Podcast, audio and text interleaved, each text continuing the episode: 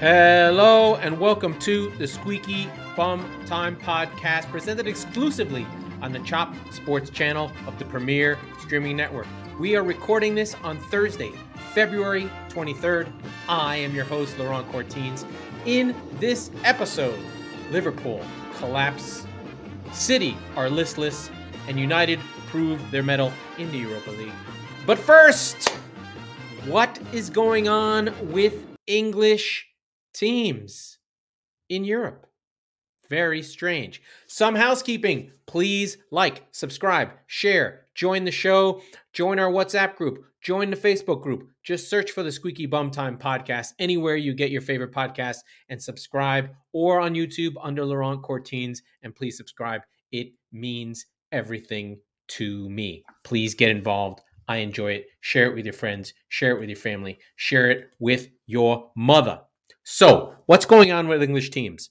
We have a weird situation here where the English teams, Chelsea in Europe, Chelsea, Manchester United, Manchester City, Liverpool, Spurs, are having a hard time. The dominance that we've been so told uh, ha- is going on in Europe isn't showing up. And a lot of the arguments for oh the English Premier League is too strong or oh the English Premier League has all the players are just bullshit. Um, there are great players and great teams all around Europe. There are great managers.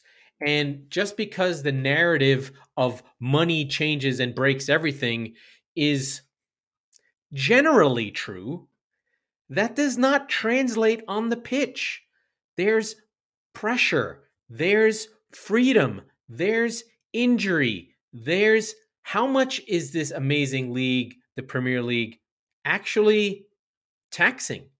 Does the pressure from being in the wealthiest league in the world affect you? Does it damage you? Are you able to perform at your best when you are supposed to be the best league in the world? I think fundamentally these are these moments where institutions come in. Um, I think about teams and clubs and leagues and where they are in their growth. I don't think the Premier League thinks of itself or English football in general thinks of itself confidently as though it belongs in Europe. Some clubs do. I think Liverpool, as an institution, I mean, I'm not saying this or Klopp or whatever. Liverpool carries itself, and we're going to talk about it running into the immovable object of the most confident club, uh, carries itself as though it has a divine right to be part of Europe. Um, and Manchester United, we saw today, did play as though they felt the moment rising to the occasion. And I got moved by that. But in general, I don't really buy this narrative that money wins everything. Now, you could say, oh, Laurent, you're just a Manchester City fan. You have all the money in the world. But actually, my team is an example of money not buying everything. Um, it doesn't work. You do have to have history, you have to have cohesion, you have to have all the parts in place to win in Europe. You need history, you need players, you need coaching, you need your ground, you need your fans. It's all of it together. And that's why we see so few teams breaking through. It's the same teams. It's the teams with confidence. It's the teams with sense of belonging, sense of levels. You must be this way. You must play this high. That that survive tough European games and tough European nights. Because when you're empty inside and you're empty and you don't have a gear, you've got to start feeling the pressure. You've got to be like, that Champions League music. I'm at this club for this reason to win this game. Everything about my season is for this right now. And not every club has that. And I don't think the Premier League has it. Um, if we look through the last few years, especially, I think the Europa League is a good example. Real Madrid is still winning Champions Leagues. The Europa League has been won by Spanish teams in general. Um, there's something about Europe that English teams have a hard time with. And even with all the money that is in place, there's something institutionally about English football that does not translate to European success. And I think we're seeing it again. Um, you know, it, it may be just a, a blip of games, but to see Chelsea stumble 1 0 to Dortmund against the yellow wall, to see City go into a hostile environment in Leipzig. Now, Leipzig don't have history either, but in Germany and find it hard. To see Real Madrid come in to Anfield and really boss a game at a level that hasn't been seen in history is another one. And then we see even in even down the line Benfica defeating Club Bruges away. Now, is Club Bruges a great team? No, but Benfica has history. Or Inter at home pulling it out against Porto. So these these teams carry something. There is a an expectation and a belief and a need to win these games. Win these games. And I'm going to bring it all back together. So let's recap let all this leg of the round of 16 in the Champions League. We have Bayern on a one goal lead, uh, beat P- PSG last week. AC Milan beat Tottenham. Benfica beat Club Bruges. Dortmund have a one goal lead against Chelsea at home. Real Madrid, five. Liverpool, two. Napoli 2, Eintracht Frankfurt nil. City 1 1 as they go to Germany, and Porto behind on Inter 1 0. The second legs will be next week. Um, but we should go to Liverpool. So, what happened? This is a monumental event. Um, for the uninitiated, Liverpool went up 2 0 uh, for 20 minutes, they looked like themselves.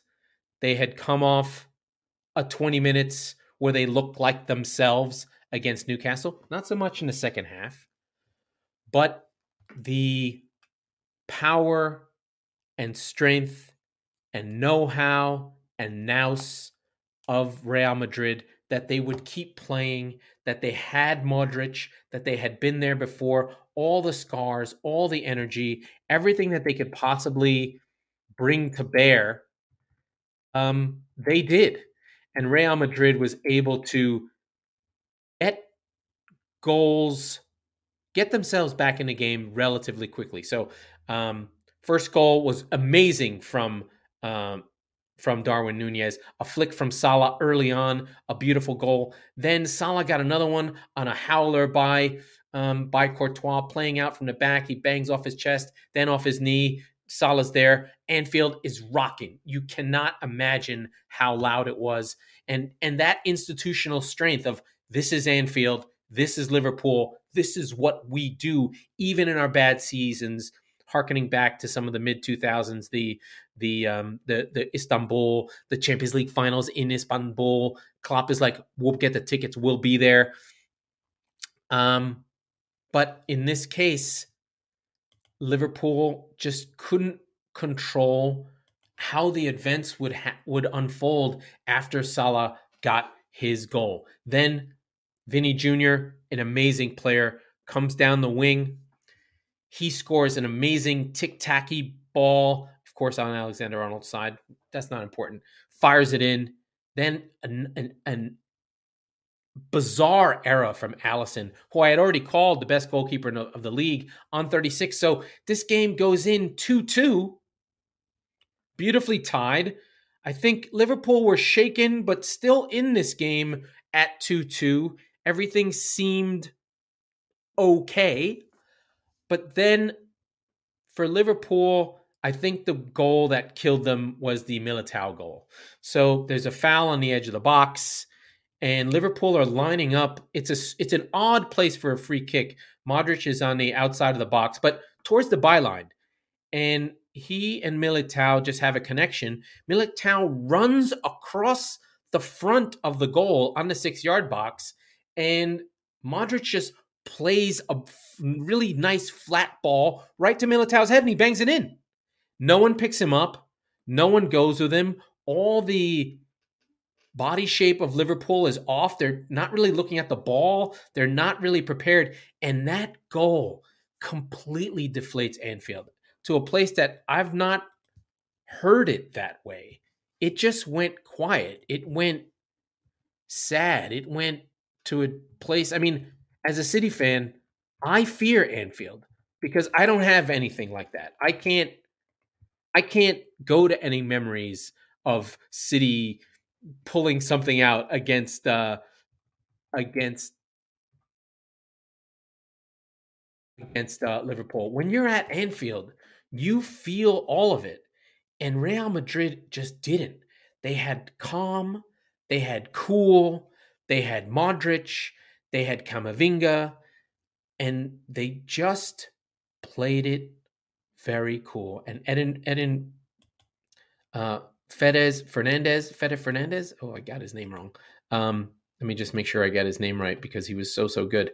Yeah, Val. Sorry, Fede Valverde, Modric, and Camavinga just bossed this game entirely. I think Alaba going off and Nacho coming on really locked up um, the joy that Liverpool were having. And after that third goal, Liverpool died. It was like a funeral. And then the the power of the of the Madrid midfield just started picking things up, and it just started going boom, boom, boom, boom, boom. Uh, and then late goals, a goal by Benzema on 55 and 67. Really good goals, really easy stuff.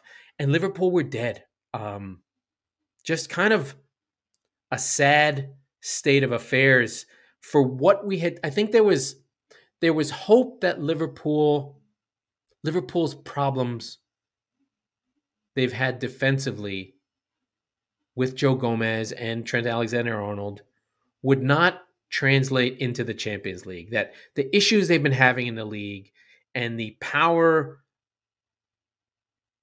the powerlessness of the midfield would not translate to the Champions League, that they could lift themselves up and find this thing again, that they could find Fabinho again and find Jordan Henderson again, and that energy in the midfield would come back and they would be able to press and do all the things that they've been able to do. But the same things um, that have plagued Liverpool all year plague them still. They can't press from the front and defend. The midfield can't get around the park to disrupt things in the flow and they still play the high line, assuming that all the things they used to do would still get done. Uh, and so they just got cut to pieces. And Benzema is the best finisher in the world, and in his later years has been shown to be one of the best players of all time. He's up there. He's in the group. Um, and it was a really good performance by Real Madrid. And I should talk about them a lot more, but I'm not as familiar, obviously, because I don't watch them every day. I know that in the league, they're just doing okay.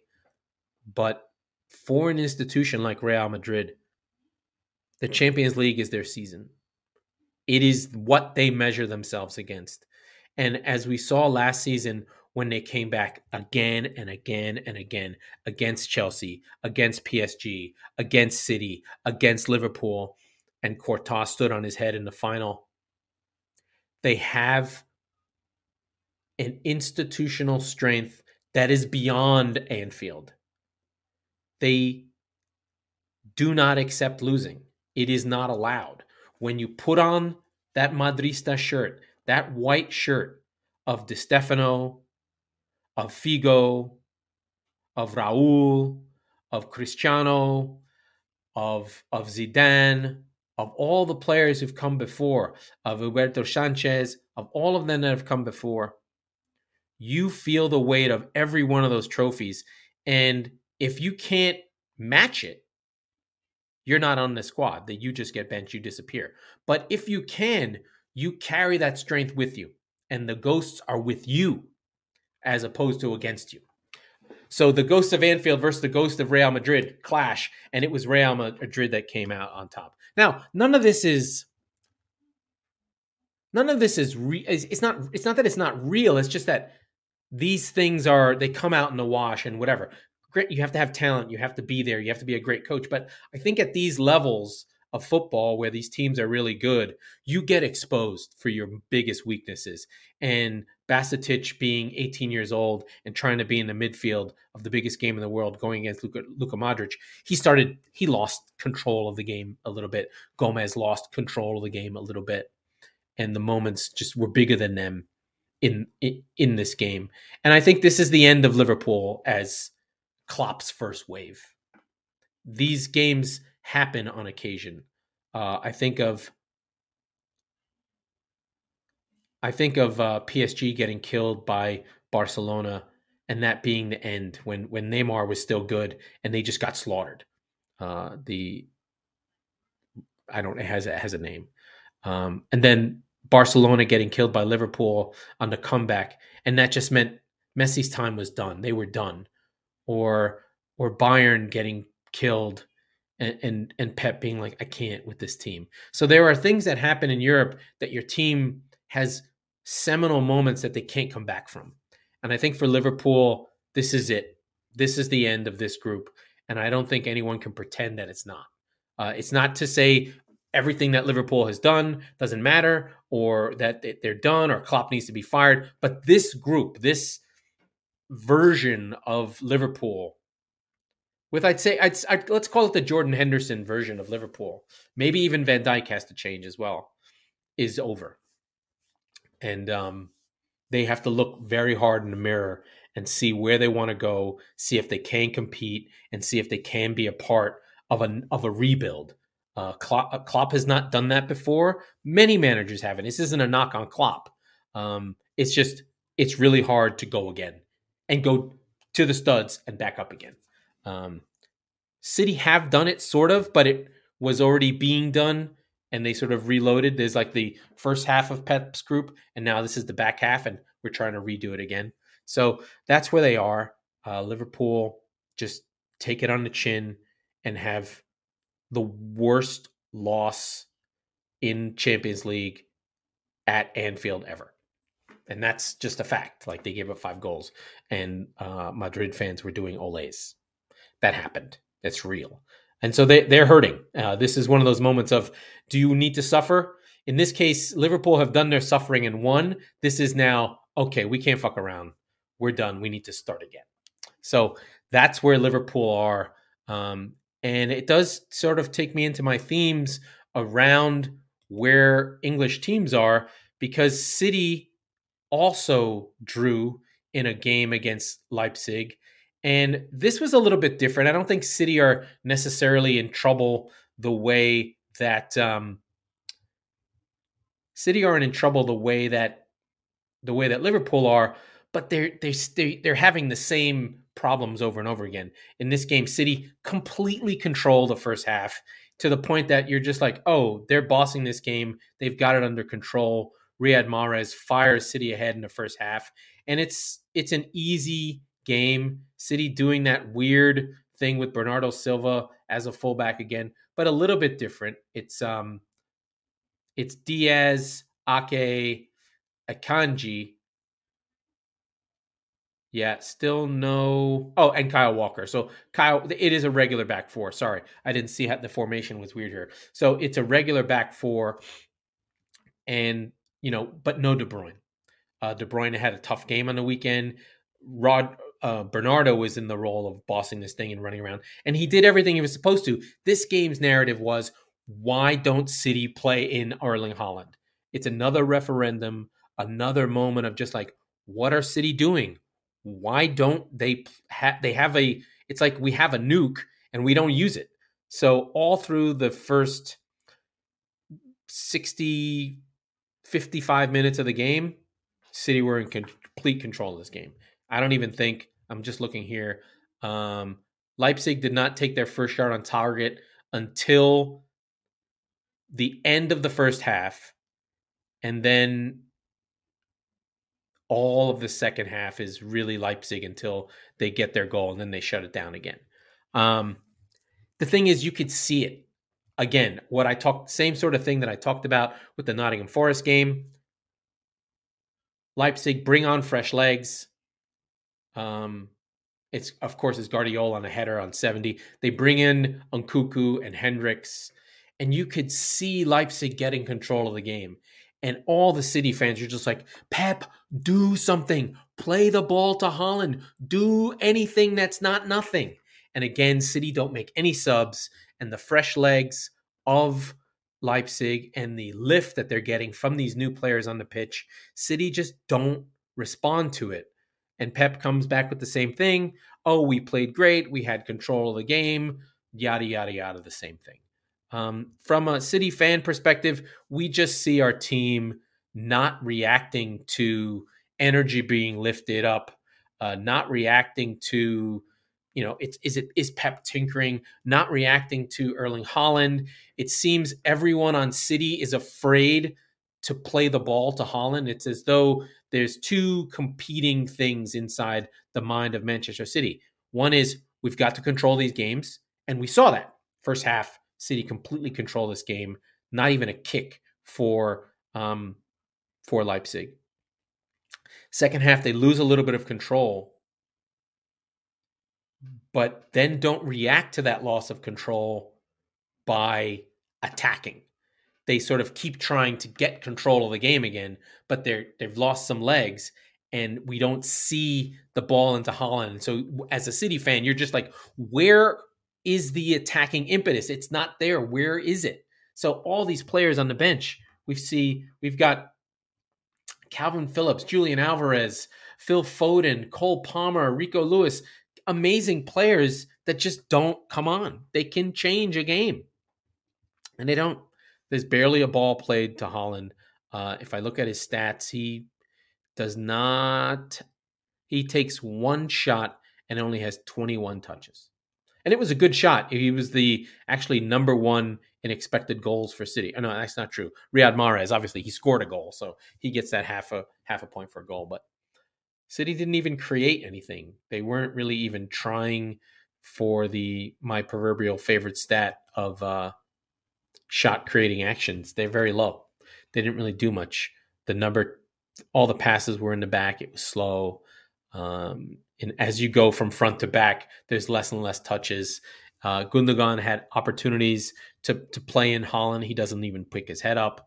Uh, Rodri, I mean, sorry, Bernardo Silva doesn't even put a ball forward, and it's unfortunate because you know City should have won this game and didn't and now there's a little bit of that stagnation again, a little bit of that doubt creeping into the team, and Pep's again having to list, lift this team up.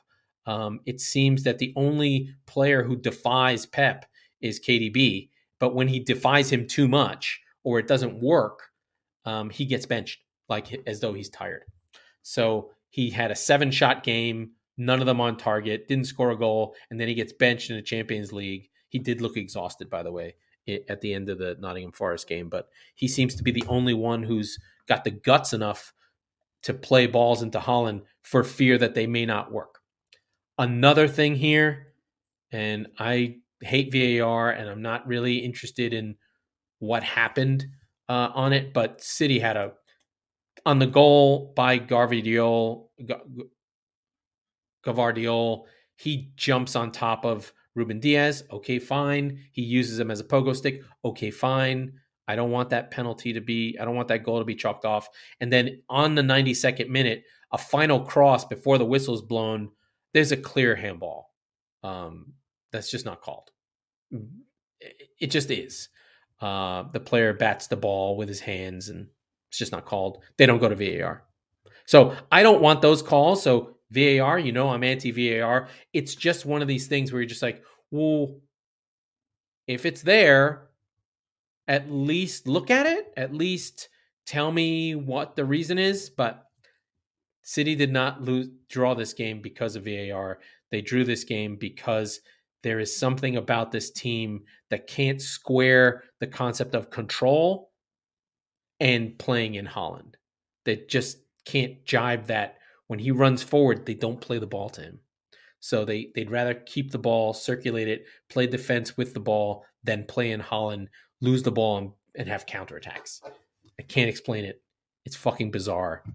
I hate it. uh, I don't know how. I don't have a better way to put it. Uh, but you know, and then we should go to what was the game of the day. Um, I have to say that, and and I don't want to admit it, but Manchester United played Barcelona at Old Trafford. Uh, first half was tough for United. They had a hard time. Um, Ten Hag went again with um, with um, uh, Wout Weghorst up front. Uh, that didn't quite work again, but City did get the get the win two one on aggregate. Uh, down in the first half on a not dubious penalty. If you watch it, uh, Bruno does pull uh, the defender, the player's arm. Uh, Robert Lewandowski looks completely nervous, almost misses the penalty, but then does end up getting it done. Then in the second half, after the changes, uh, off comes off comes Wout. Antony comes on, changes how United play. They just become much more attacking with impetus and power and strength and energy and speed, exploiting the weaknesses of Barcelona. And Fred and Casemiro just stuff the midfield of Barcelona in their pockets. They're full of running, they're full of energy. Old Trafford's lifted up on Fred's amazing goal. Then on 73, Antony scores one because he comes on for Weghorst from the wing, and the place erupts. I can talk about it and get goosebumps. And I know, uh, Christian, I'm not supposed to get excited about other teams, but I love football, uh, and I love to hear what what what drives me and what makes me happy about football is the energy that the fans give. I feel that humanity, that in unison, that joy of 60,000 people all feeling it at the same time. You can't help but get swept up in it.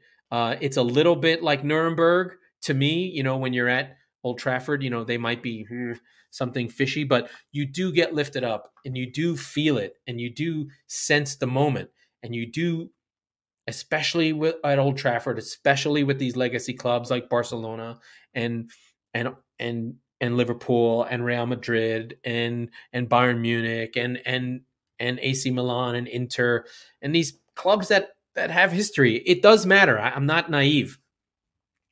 You can feel it, and the momentum can go against you. And Barcelona did start to will. Um, but again, like Real Madrid, they did pick themselves up. They were able to get back into the fight and and there was a moment right at the end where um, Lewandowski had a shot and it was saved off the line. So, I mean, Varane was immense. Um, early in the game, you know, Barcelona created chances. They're gonna they're gonna rue not winning this thing, and they're gonna talk about the chances they had that they didn't take. But for Barcelona, you know, they they just don't they're not dynamic enough and don't have the legs in these games to lift themselves up to to win a game like this. So I'm trying to find the box score of this game. Oh, here we go. Uh, sorry about that. It's just a little bit funky on the old FB ref because I get that nerd on. Uh, it says the XG was the same. I don't necessarily buy it, but if I look at the first half, there was some really big opportunities uh, that De Gea saved. I'm just trying to find the right one. Where's the one at the end? Doesn't even show up. This is this might not be the right game. This might be the other game. Anyway, United win. It was amazing. Uh, ve- very good very strong performance. And again, this is more about feelings. This is more about two big clubs who lift themselves up and and have a level of passion and and lift that other clubs don't have. Uh, I loved what Ten Hag did. He went for it takes off Wan-Bissaka, who is defending for his life, brings on Garnacho, takes off Weghorst on 45, brings on Antony. and all that young legs and energy is what drives United forward. Because you know this is the these are the things that and and Dalot coming on for um, for Wan-Bissaka and just sort of changing things up.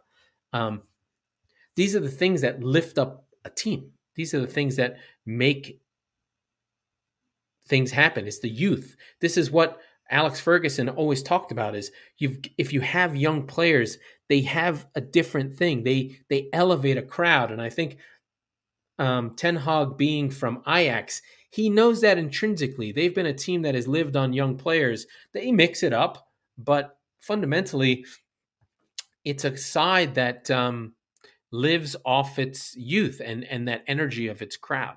So uh, just an amazing game, a lot of energy, a lot of positivity. I know John uh, John Santana was living was over the moon with this, and just a, a great performance, and just just another moment for United to sort of feel good about where they are now.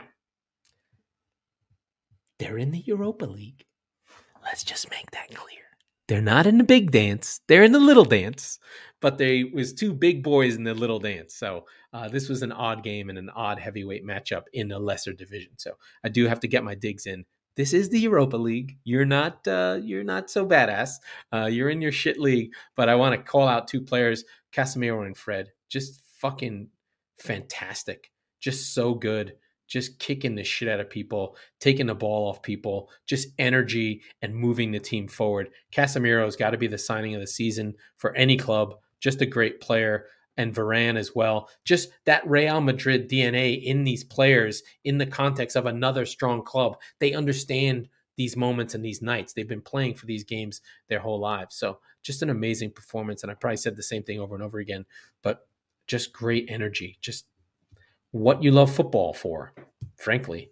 Two big teams on a European night with good fans, uh, just really good stuff, exciting. Uh, and United move on. I should probably go through the rest of the Europa League scores just because it's a weird competition. I talked about the um, the previous previous scores. Europa League has way too many games. Salzburg 1 0 over Roma. Barcelona 2 2. That was like Ajax 0 0 Union Berlin. That was the previous thing. Oh, we were all, we, these were all second legs. So PSV takes out Sevilla. Uh, do they? I can't even tell. Uh, Sporting go past Midtjylland. Leverkusen beat Monaco on penalties. Um, Juve go past Nantes. Uh, Roma past Red, Red Bull Salzburg and the great and powerful Union Berlin take out mighty Ajax. Shakhtar Donetsk, oh, good for you, but sad. Stade Rennes loses on penalties on a last minute shanked shot by an 18 year old, and United pass through um, against Barcelona. So, friends, we now leave Europe for now, return to the friendly confines of the Premier League, and uh, just want to go through the schedule just to get everybody back on side because we had this exciting European nights, but we have this league that we're all in that we have to get back to. Meanwhile, in the Premier League, um, we uh, have to pick up back where we were, and uh, we have a game on Friday, tomorrow, Fulham v Wolves. You know, Fulham pushing for European places good stuff there. Very exciting. And uh, we move through that game. And then we're going to talk about a new friend, a new old friend returning to the Premier League. Then we have Newcastle versus Brighton. That's a Saturday early game. Leicester versus Arsenal away at the King Power. Everton and the mighty Fighting Dyches take on the wound licking Aston Villa after they lose to um, Arsenal. West Ham, Nottingham Forest. I don't think that West Ham thought this was a relegation six pointer. Forest don't have to win this game. West Ham do. Forest not great on the road. We'll see what happens. And the great and powerful Leeds United, with their new manager Javi Gracia, uh, take on Southampton. Bournemouth play Manchester City. This is a recipe for City fucking getting healthy and kicking the shit out of somebody. Please.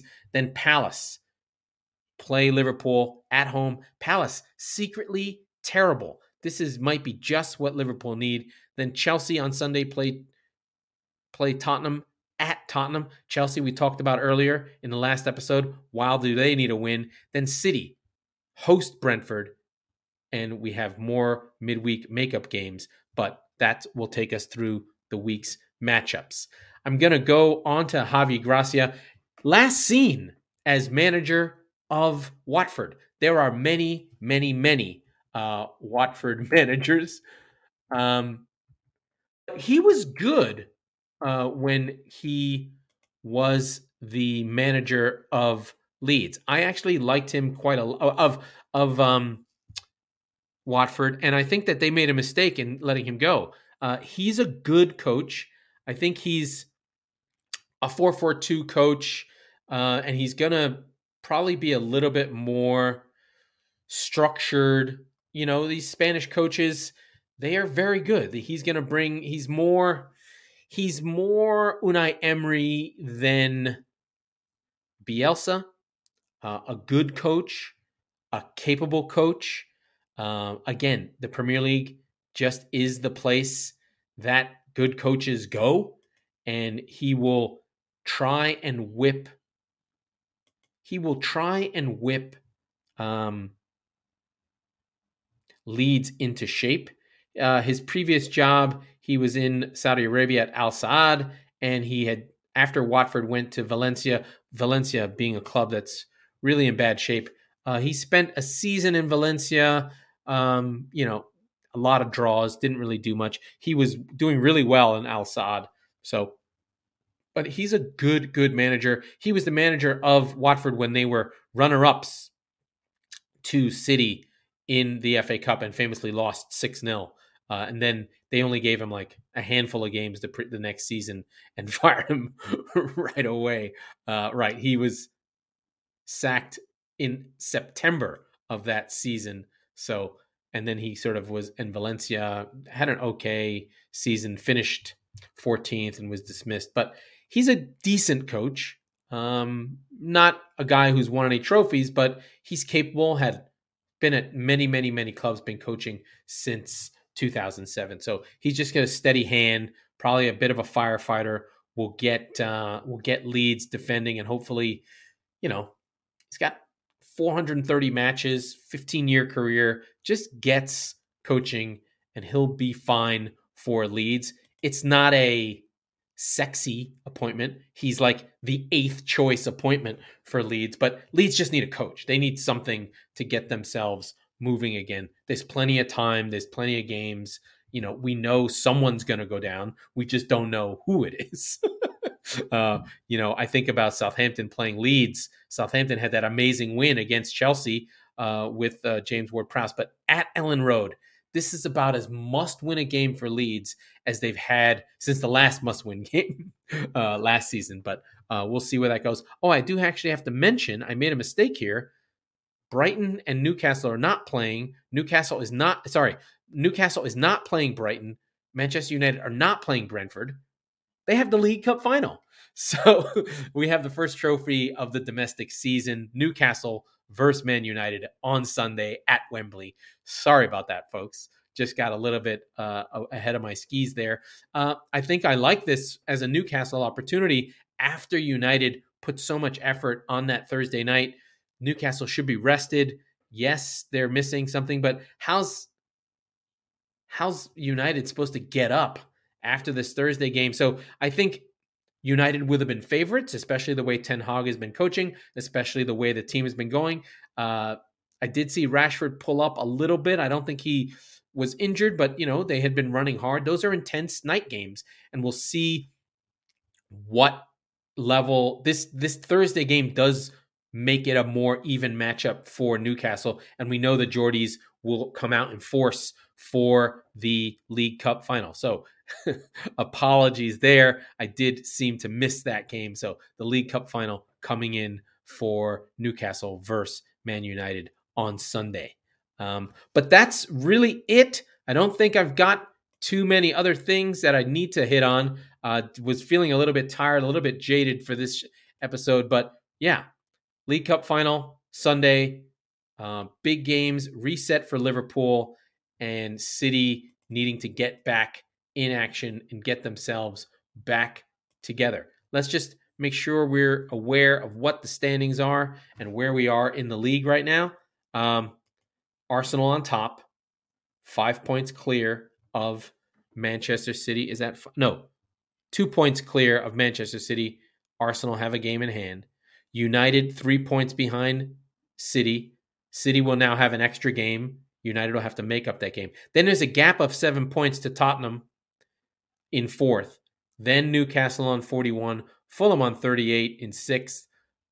Three points behind them is Brighton on 35. Liverpool also on 35, exactly tied with Brighton. So just to give you a sense, Brighton and Liverpool are in exactly the same space. Even on XG, they're close together. So uh, XG difference for Brighton is nine and a half. XG difference for Liverpool is plus eight. But Brighton don't have a 9 0 in that group. So Brighton have actually been better than Liverpool. Then Brentford, unbeaten in seventh on 35. Three teams tied on 35 Liverpool, Brighton, and Brentford. Then a little gap, four points to Chelsea in 10th, who are desperate for a win. The poor Graham Potter experience is not going well. Then you have Ten Hag coming in just a few months before. Yes, he had a preseason, but doing so well. Uh, Aston Villa in 11th on 28. Crystal Palace on 26. How they're staying there, I don't understand. But uh, Nottingham Forest in 13th, safe for now. Six points above the relegation zone. Leicester on 24. Wolves on 23. Everton on 21. Bournemouth on 21. West Ham on 20. Leeds on 19. And Southampton on 18. So the relegation battle is still really, really close. Uh, really, really close.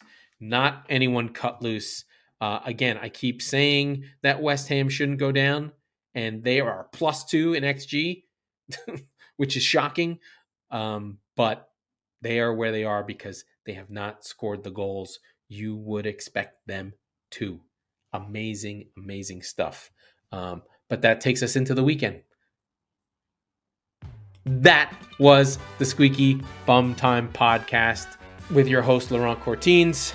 We are the football wing of the Chop Sports Network and presented exclusively by the Premier Streaming Network. We record on Tuesdays and Thursdays, so be sure to subscribe wherever you get your podcast so you never miss an episode. And if you're listening on Apple or any other podcast producer, please like and review the show. It means everything to us. Thank you and good night.